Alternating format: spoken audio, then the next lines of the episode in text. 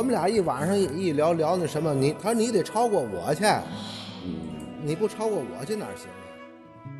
嗯，三爷，咱可说不了杨老五那样。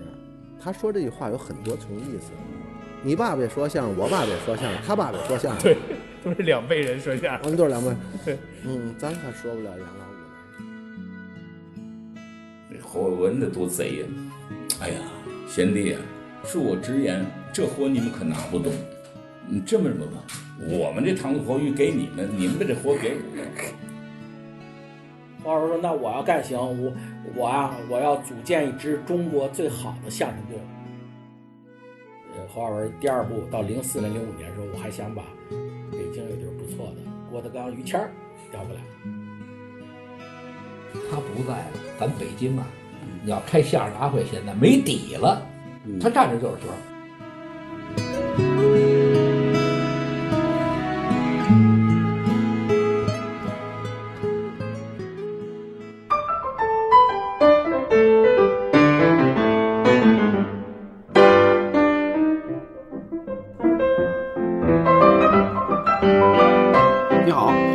听《西四五条》，我是今天的主持人捕头。今年的六月二十三号是相声演员侯耀文去世十五周年。从上一期《西四五条》开始，我们做了两期纪念节目。上一期呢，我们是三个主播一起说了说从小到大看过的、听过的侯耀文老师的那些作品。这一期请来的是四位相声演员，他们是谁呢？他们有杨毅、王佩元、马云禄和刘洪怡。这几位有的是侯耀文老师的朋友，比如杨毅和王培元老师；有的是朋友加同事，也就是马云禄和刘洪怡老师。分别采访这几位老师的时间是在二零一九年的一月到五月份。当时跟他们聊天，主要是为了解他们的相声人生。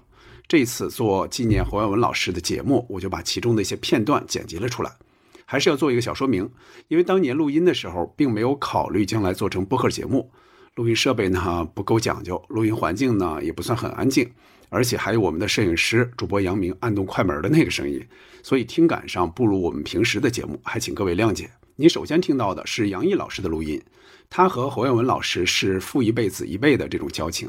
当年他和父亲杨少华进北京发展，有段时间就住在侯宝林先生家里，杨毅管侯耀文就叫三哥，关系很亲近。杨毅老师没有专门评价侯耀文的业务和为人。是在聊到参加央视相声大赛的时候，说起了侯耀文。还是那个时候啊，这还得记杨进明的功劳。你说啊，我这咱不去，嗯，我咱都这么棒了，咱弄那个干嘛？咱相声咱谁也那绝对咱那么棒啊！咱参加相声大赛还跟年轻人比一下。对，好多你看都是肯定都二十多、三十多的呀，二十多、三十多，对吧？嗯嗯。他说这个不为比赛，嗯，大奖赛，嗯。咱露个脸儿多好，嗯，那还是直播对不对？直播呀，我行，那影响力来一段，嗯，那阵就这个内定说这个一等奖吧，这二等奖、三等奖传出来了，都是这个一等奖。我说我上去就得一等奖，嗯，我我我就这么想的。当时还有一个心理活动，就什么呢？当时马季、马老、姜昆，他们是监审组吧？好像马季老师都做起，嗯。施圣杰啊，侯耀文，我三个都在呢那会儿。我这些人都聚齐了，听我杨老五说段相声。嗯，我这可难得，凑不齐。我说这些人凑齐了，我让他们一块儿听听杨老五有多好。嗯，嗯，有这么一个劲儿。啊，对，大伙儿都都听说杨老五不错，杨老五不错啊。嗯，大伙儿都聚齐了，听我说一段。嗯，听听杨老五有多棒。嗯嗯。那嘴皮子，哎，唱两句也好听，就这么来了，就来了这么一段，上去就拿下来了。实在没办法，直播你做手脚不能不能做了，嗯，因为这东西这俩一比，这个比这好一大块，那你不能说没错，愣把这评第一，那那就没错，那老百姓那就假出来了，咱俩差不多，对，对，那实在是弄不住了。其实对你们来说，其实刚才刚才一开头咱就说了，其实从师承上这方面来说。您其实，在那里边其实在这方面是不占优势的，但是作品要过硬，那就没办法，对吧？所以虽然不占优势，嗯，咱幕后也有人呢。我侯耀文，我三哥呀，嗯，嗯，我天天住在我三哥家里，嗯，我住他不是我三哥，他不是那什么，嗯，他不护犊子，嗯，不是说我是他兄弟，嗯，你跟别人一样，嗯，他就给你好，嗯，他可不是，看东西。你跟别人一样，他还恨你呢。我的兄弟能不能跟别人一样，得比别人好。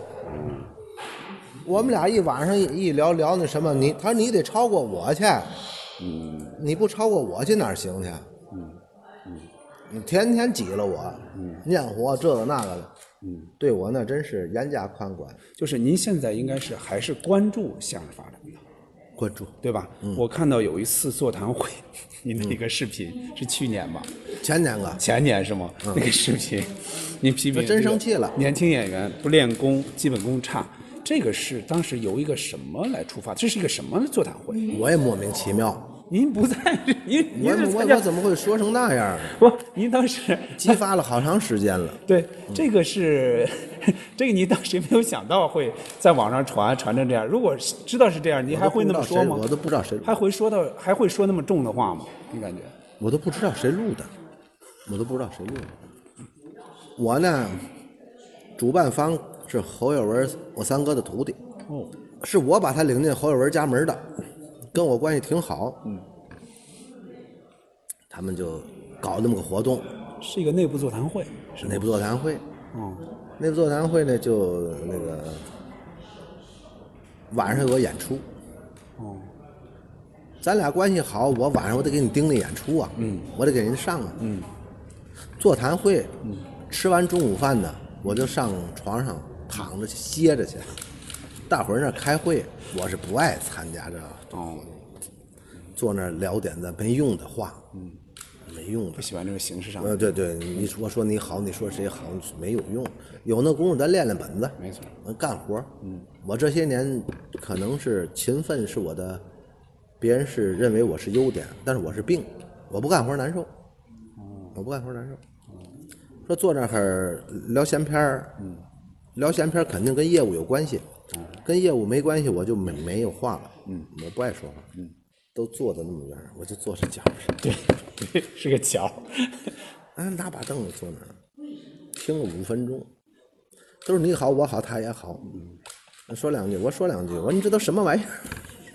我也不知道我怎么说的，咣咣咣就说是喝酒了吗？没有吧？没，我不喝酒。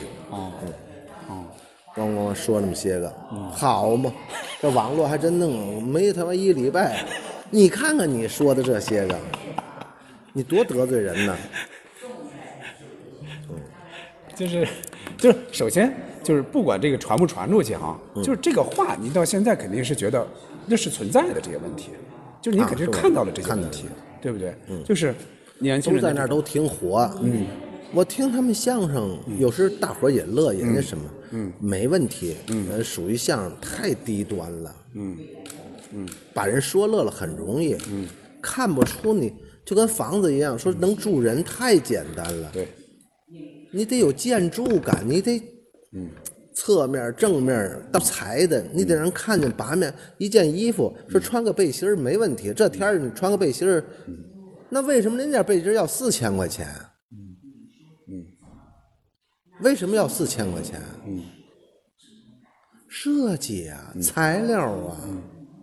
制式啊，一个贴边，一个颜色，一个这都是设计，都得是讲究的。都得是讲的匠人精神嘛。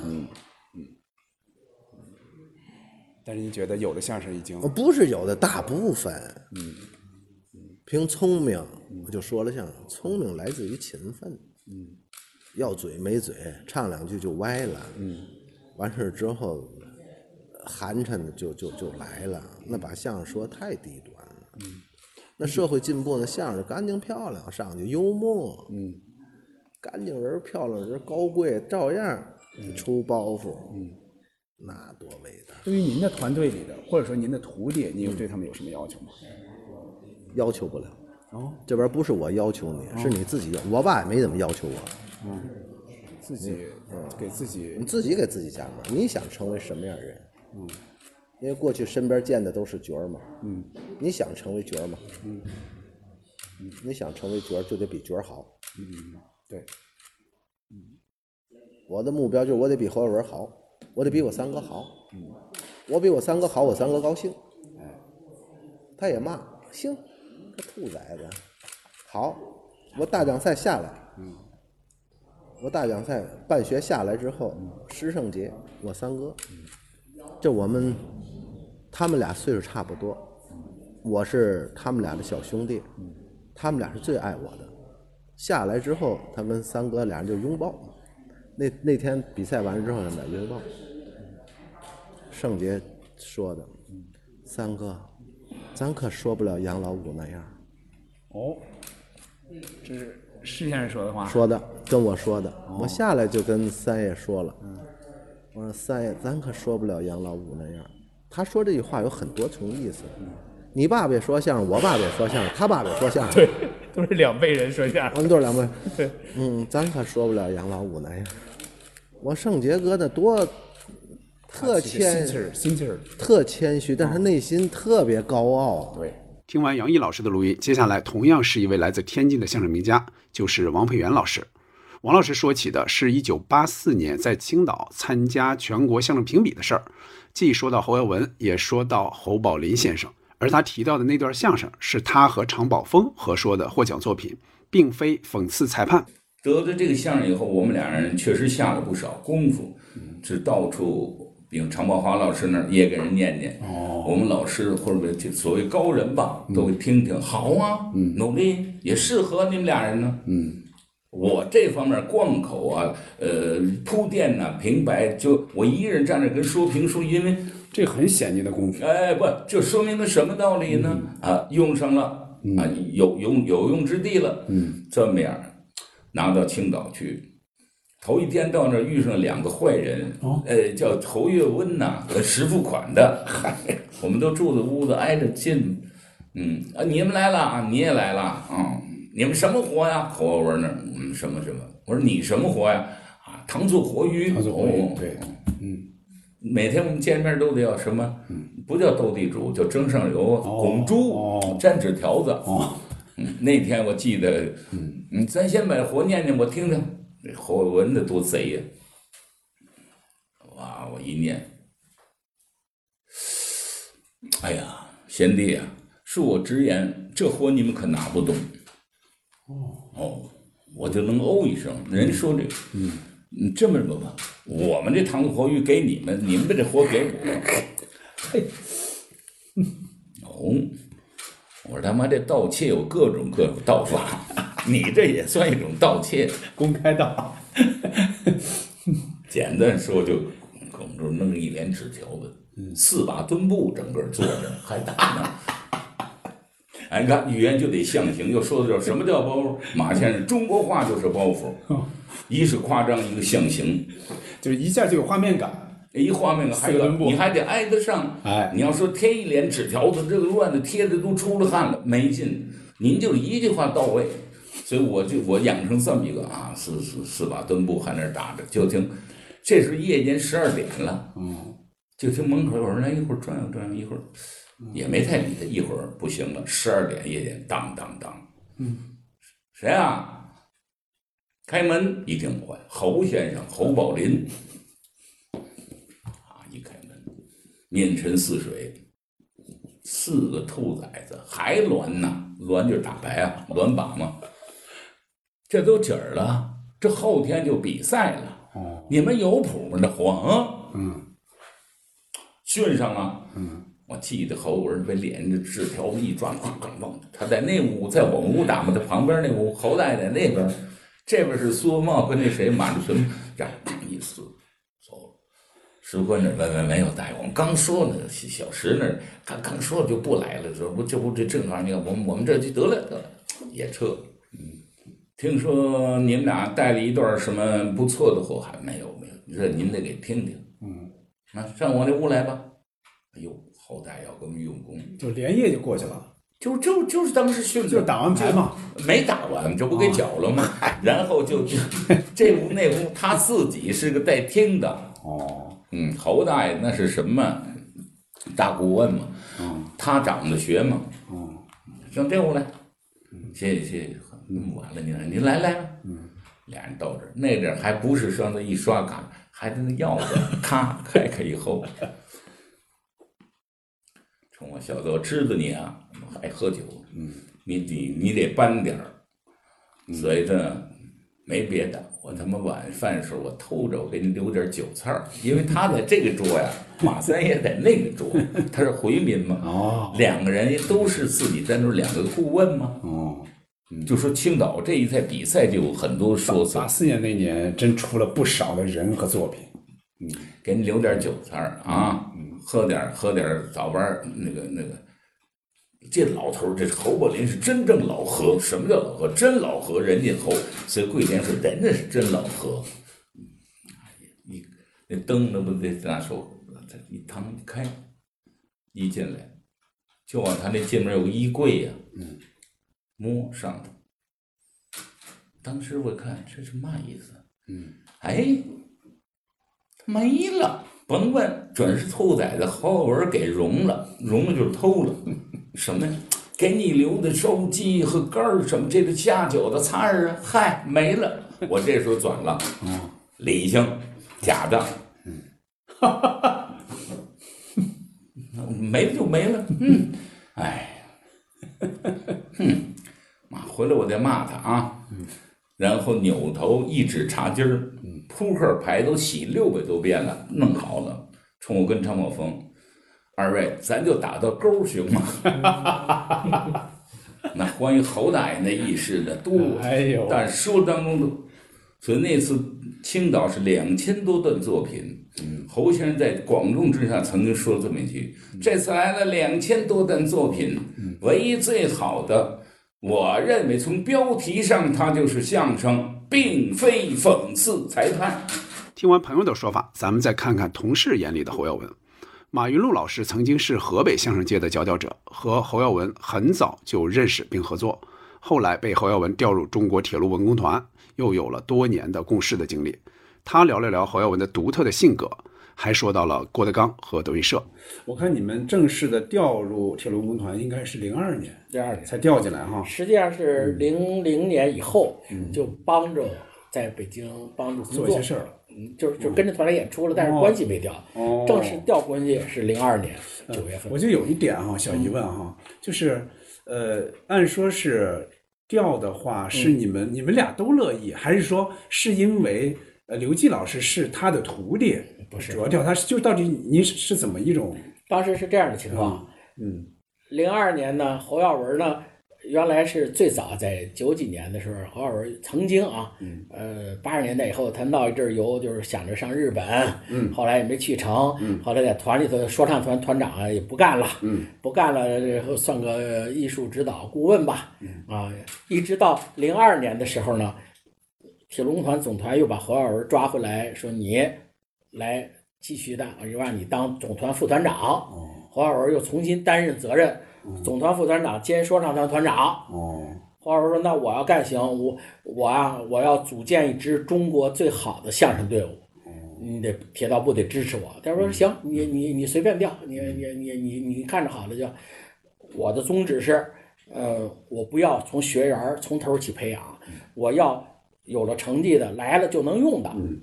这样呢，在一九九八年呢，中国曲艺家协会呢搞了一个中国曲艺牡丹奖首届全国相声大赛。啊，在这次相声大赛上呢，有三对儿一等奖。嗯，我跟刘季、陈涵柏跟王敏、齐志跟大兵。哦，这个何老师说，我把这三对儿调了。哎，还真是哎，啊，我三对儿，呃他就是，然后我说支持他，行，你调吧。这么着，嗯，我们从零一年也就开始帮着铁路团工作，零二年办的手续，啊，就是都调到这个文团了。然后呢，呃，侯耀文第二步到零四年、零五年的时候，我还想把北京有地儿不错的郭德纲、于谦儿调过来了，这样就把于谦儿的于谦儿算于谦以前是北京曲艺团的，对，嗯北京曲艺团呢，当时最少的一个月给于谦儿就开几块钱，他也干过很长时间电视，所以啊，当时一说把他调过来，北京曲艺团说：“哎呦，呃快拿快，这是他档案拿走吧。”所以他特别顺利，到那儿就把于谦儿档案拿来了他正好他师傅又是石富宽，所以说其实啊是正好嘛。啊，就是这个时候调我的我们俩的时候呢，当时人家有人就提出来说，呃，刘季算是师生，这个侯耀文的徒弟。这马云禄，你你叫什么呢？这当时侯耀文给人家答复，给领导答复是这样的，说这个人我调他等于调了俩人。嗯，为什么说呢？我调了一个演员马云禄，我还调了一个作者。我是当时我给侯耀文已经写了，比如说啊、什么小眼儿看世界，哦，啊，比如说当时我们团的群口相声，每年呃铁路的演出的这些，我已经开始团里的在写这些，所以耀文感觉用的挺顺手。哎，所以他跟领导说，我这个人呢，虽然不是我徒弟，我把他调过来是调了俩人，调了一个演员，调了一个作者。哦，所以很有说服力。哎，就所以这么着，我们俩就调过来了。我再一个呢，我们俩调来的时候呢，就是包括上海王敏，跟耀文这一块儿，你讲话从八五年我们就认识，呃，这这么早的关系。他要说把我们调过来，没有房子，是没有这个什么都不提，呃，户口没有户口，什么都不提，反正人就先来了，先跟着干了，就就过来了，啥也别说了，要文掉的，那咱就过反正就。是也互相认可呗，就对着人认可。对吧？剩下这些东西呢，呃，只是将来领导慢慢慢慢就去给办去呗。对。呃，对侯先生侯侯侯耀文侯老师嗯吧，就是你们等于是认识时间又长，最早是演出啊合作，对。后来又是同事，他又是领导，对，对他对他的人和他的艺术，嗯，你怎么看？嗯。呃，侯耀文，嗯，首先说是一个很有灵气的艺术家，嗯，就是他对这个感悟的，嗯，对这个艺术的感悟理解能力特别快，接受能力特别快，嗯，这是第一优点。第二个优点是什么呢？侯耀文是一个很有责任心的相声演员、艺术家。嗯，为什么说他自己就给自个儿有一个巨大的压力？嗯，我是侯宝林的儿子，都看着他呢，哎，我得众目所窥，是吧？别人你可以去干别的去，我不行啊！我我我是侯宝林的儿子，我必须得干出个样来。嗯所以他在这在这一点上责任感上，他有着强烈的对自己有要求。对，呃，有强烈责任感。嗯，这这这是他第二。第三呢，脾气秉性上呢，通过我们的接触呢，就是有一点儿直是吧？老小孩儿 是吗？啊，哦，这也有人说过。这这对特别明显，对小孩儿，嗯像我一起玩儿，呃，这有时候打个牌什么，他一着急，哗啦把牌都都嚷了，我们还得捡了，还得哄着他。我不对了，来来来来，再把他哄着，一会儿嗯又坐这儿又玩去了，嗯啊就这样的老小孩儿，特别特别这个明显的一个，就是很天真，很就是人不坏。嗯。所说有的人特别阴，嗯。他不是，嗯。他就就是想到哪儿说到哪儿，就就这种，嗯，人很善良，嗯，很好，嗯。当时像呃侯文先生、嗯侯老师收这个郭德纲的时候，你们你们当时相声界有没有一些说法，就说没就是为什么你主流你去接纳他或怎么样？当时你们有一些说法，或者说您听呃这个侯侯侯侯先生说过这些？嗯。在耀文身边呢，呃，我们这几个人呢，当时我们去耀文家里，耀文说，这个郭德纲写了几个节目，嗯，看看，嗯，因为当时我搞搞呃创作我创作这块，我当时看就是写的有相声剧，嗯。有这个相声作品，啊，就是当时有有德德纲写的几个，我看了也就两三个吧，嗯他也去了，呃，去过他们家里头，在那耀文书房里头，嗯没有特别深的交往，因为我们刚认识不久嘛。嗯后来从耀文那儿出来，玫瑰园出来，呃，郭德纲那会儿买了一个国产的那个叫什么车，淮海还是叫什么？是反正也就是三四万三四万块钱那个吧。嗯从那儿玫瑰园出来没有打不着车，后来我跟刘季就搭他的车，嗯他跟王慧儿吧，他两口子开开着车，哦。哎，把我们拉到烧到五环，烧进四环有打车的地儿，把我们俩放下。嗯。他们俩回大兴那边嘛，嗯。啊，那么接触着。后来耀文说我想收这个郭德纲，嗯。呃，于谦儿一家伙是这个石五宽的徒弟，啊，他说我就看中这郭德纲啊，呃，在这个作品上啊，呃，还有把劲儿，呃，在表演上也闯荡这么多年了，嗯。嗯，当时我们没有意见，我们跟跟郭德纲也没有任何的呃当时也也你讲话冲突不没有矛盾嘛，就是是吧？没错，呃，因为但是实话实说，那会儿对郭德纲不是特别了解，了解，啊，就是耀文既然坚定要收，那收呗。那收郭德纲我们都在，都都都都给他张罗着。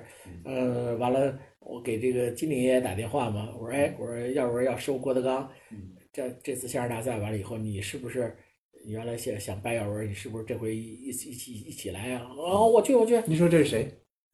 叫近邻野，就是跟郭德纲同时拜侯耀文的。同时拜的啊。哎，就当时那个照片上有吧，今今天也跟跟他，这是一个。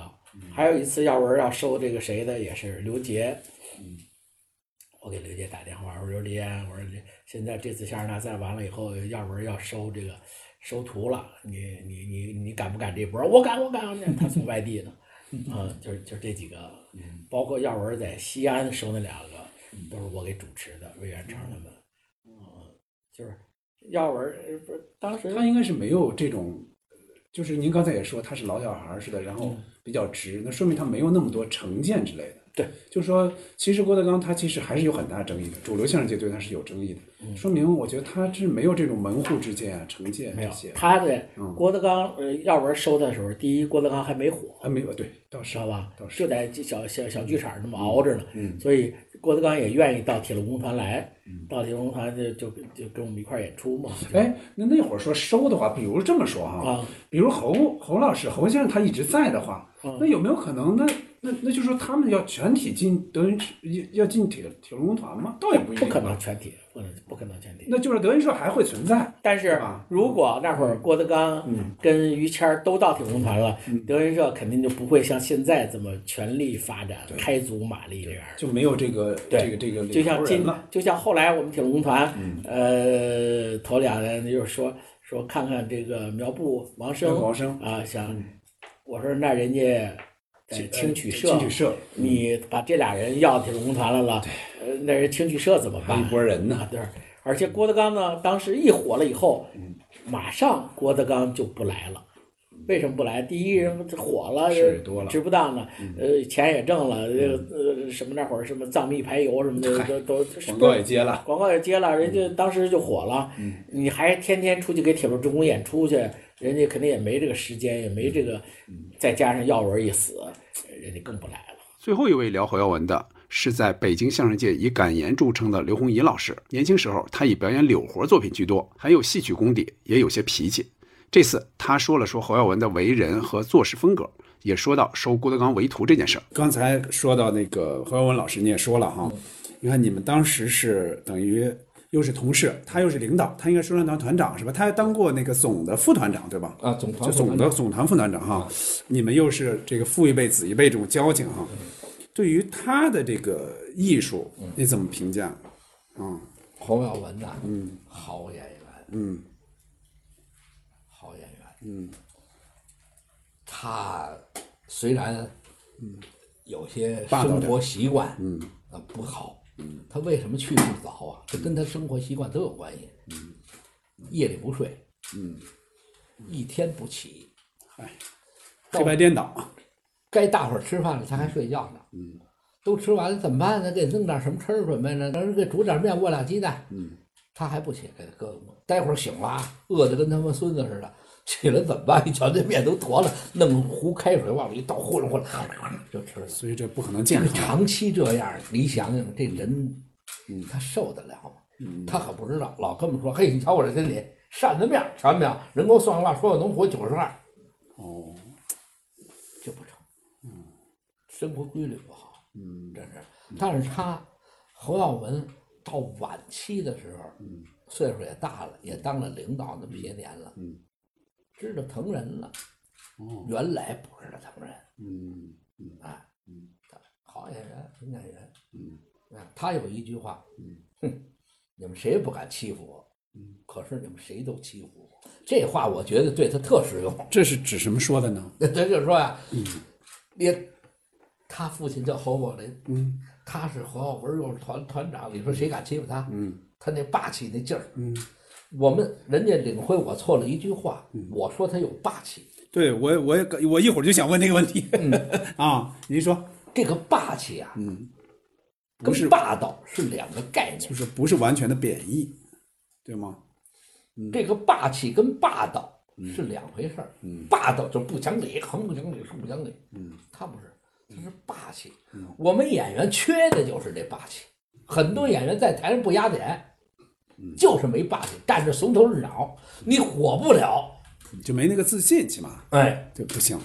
你看他在台上没说驼着腰冷着背的没有，对，老是倍儿挺，有那精精气神儿，哎，老他妈瞪着衣裳，这是毛病。嗯，是，是是。哎，他老怕他这个，嗯，是需要这种霸气在舞台，舞台上就是我。当初侯大师也说过，孩子，你在台上你瞧见我，你害什么怕呀？你得站得住啊！你使错了，我也不能上去给你蹬下来。是侯宝林在底，侯宝林在底，你怕什么呀？你该怎么使？就说需要这种霸气，不管谁，嗯，照使。嗯，我们有的演员出阵，嗯，今儿比赛了，就哎呦这对。压力大了，有什么压力啊？就说他会想一招一式，让别人怎么看，什么会想的更复杂，哎，对吧？所以我说他在世的时候您没理会，嗯，他不在了，咱北京啊，你要开相声大会，现在没底了，你甭管他说什么，是找不到这样的演员，站那儿就是角儿，找不到这样的演员了。嗯。他站着就是角儿，嗯，所以我就说我火，在团里头我没我没输过他，嗯，但是有一样，您再好，您四梁八柱，嗯，您好四梁八柱，挎好刀是你的责任，这挎刀还分给谁挎？哦，是不是？嗯。孝林后传底，我投了挎刀，他接不住，你不够，我给你挎挎刀就委屈。侯耀文我欺不了他，你怎么火，他倒是上去那样。您说的挎刀指的是在他前面出来，对对，是这意思吧？就给他站边儿，明白就这等于这意思明白啊，啊。您就是好四梁八柱，嗯，演员一定给自个儿定位，嗯，啊，哎呦，我都恨别人比我强的，嗯，是你把那比你强的东西那就完了，嗯。嗯。是不是？就得有比你强，你甭管他是什么，嗯。您刚才直接直接说到这个，就就说他这个霸气了哈，嗯。因为当时就是说您这话是在他那个追思会上说的，嗯。然后说他霸气，然后想一出是一出，当时确实引起一定争议哈。就是您的意思是说，这个不是对他的一种不是贬义，贬义批评，他活跃，他思想活跃，嗯，他怎么叫想一出是一出啊？嗯，他思想活跃，嗯，包括我们搞创作，嗯。想法多，想法多点子多，哎，咱们不能在家怎么，嗯，各自在家写去，你们写不出来。嗯，一到家，家务事儿这那你写哪写出来？嗯，咱们集中吧，集中创作。咔嚓弄到哪儿哪儿，你他妈甭干别，这一天咱就琢磨活，但有的时候就得需要这样，是不是？嗯，集中排练。今儿个想着，明儿昨儿还说的好好的呢，咱们这回明儿啊变了，咱们都得集中啊，谁不来不成啊？嗯，你跟不上他那种，我觉得是跳跃式思维似的，你根本我所以想一出是一出。哦，啊，突然的，咱们弄大会吧，嗯，弄个专场，嗯，弄个什么，嗯，成嘛啊，好来形成了规律了，每年铁路年底一一台晚会啊，嗯，我听说是何文老师，他是曾经想把铁路文工团说唱团吧，就是说组建一个中国最好的一个相声队伍，相声他有过这个决心吧，呃，有过想法，对吧？嗯，但是他那会儿已经距离他走已经没几年了，这是一个原因。嗯。再一个呢，我觉得呀，嗯，当时铁路文工团这个进演员，嗯，进演员这个呢，把握的不好，嗯，你想打造 这个，但是你进的这些演员呢，这又要得罪人了你，你知道吗？嗯，到现在为止都是一样。铁路文工团，我那天把我请回去了，嗯，咱要排戏，您得跟那个什么，我都退休这么多年，那你得回来。嗯，啊得听听这些先生们的这个教诲啊，啊，嗯，我说你要说排戏，要我说，进来这些年轻的都空，都空，一个别留，不成啊，咱们都跟签约了，嗯，你签约的时候，这这把关就把的不好，行吗？嗯，你应该是我面向社会，我那就是择优录取，因为什么？咱们铁路文工团是吧？这样的文艺团体跟曲艺团它不一样。嗯，曲艺团我们有学员班，嗯，你能培养，对，我们不能培养，拿过来就能用。拿来就得用。嗯嗯，所以他艺术不成熟，你就不能说嘿，这孩子条件不错，咱培养他的，谁培养啊？嗯，咱也没学员班，没错。他一进来他又不听这个不听那个，你怎么弄啊？嗯，是吧？不像周叔尤其他已经火点了，还哎，这就更不好调教。他不灵你怎么办？你还轰不出去了。所以就现在处于这么嘛的。赵伟洲有一话，现在的这些年轻孩子，他做不起料来。什么叫做不起料来？就跟那钓鱼似的，那鱼滋，他就能做起料来，做不起料来，那不灵呢。你这这，咱说这不是得，都是什么有点裙带关系了。这是我徒弟，就比较复杂那是他，学生，就复杂了，那这个嗯就不是因才来教对来来要领。我们进文工团的时候没有任何关系，没错，就是看本事。没错，团里进来就得能用上，是吧？因为什么？这路的文工团，它就是这个性质，是吧？它不可能办学校，办那个培那个培训班儿啊。我招二十个学员，最后我选出六个来，那几个就不管分配，反正连搞。咱不是啊，进来就得用啊，他够用的不够用的。说这个孩子还能培养培养，那我们没有培养的责任，是这样。是不是？所以他现在质量完了，进来这人不成。那现在让他改，这不好改。不好改。我那天都说了，你这这没法儿弄啊。他一站着这名，你再进还进不来了呢。他把名额占上了。占一指标，对吧？咱们我问一个郭德纲的问题哈，这能说吗？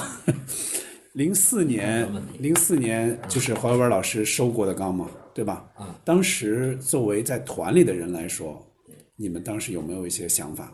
嗯，有没有一些看法？我跟何老师说过，嗯我说您这个收郭德纲这茬儿啊，嗯，是一石四鸟，你说，一石四嗯，鸟。你说，您说，嗯为什么说一石四鸟呢？嗯，第一，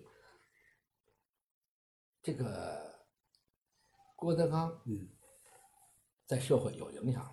嗯，但当时还不是特别火，呃，不是就最特别火04年有影响。哎，嗯那么你看出这苗头来了，嗯，是吧？嗯，这孩子可能要那会儿还跟我们一块儿创作呢，就去了。对啊对，我也听说是，一进那个那时候，啊，胡一叔住哪屋啊？我说住那屋。哎，进我那屋，晚上吃完饭七点进来，我给他说一个小电话，就一个什么，说到天亮四点。嚯！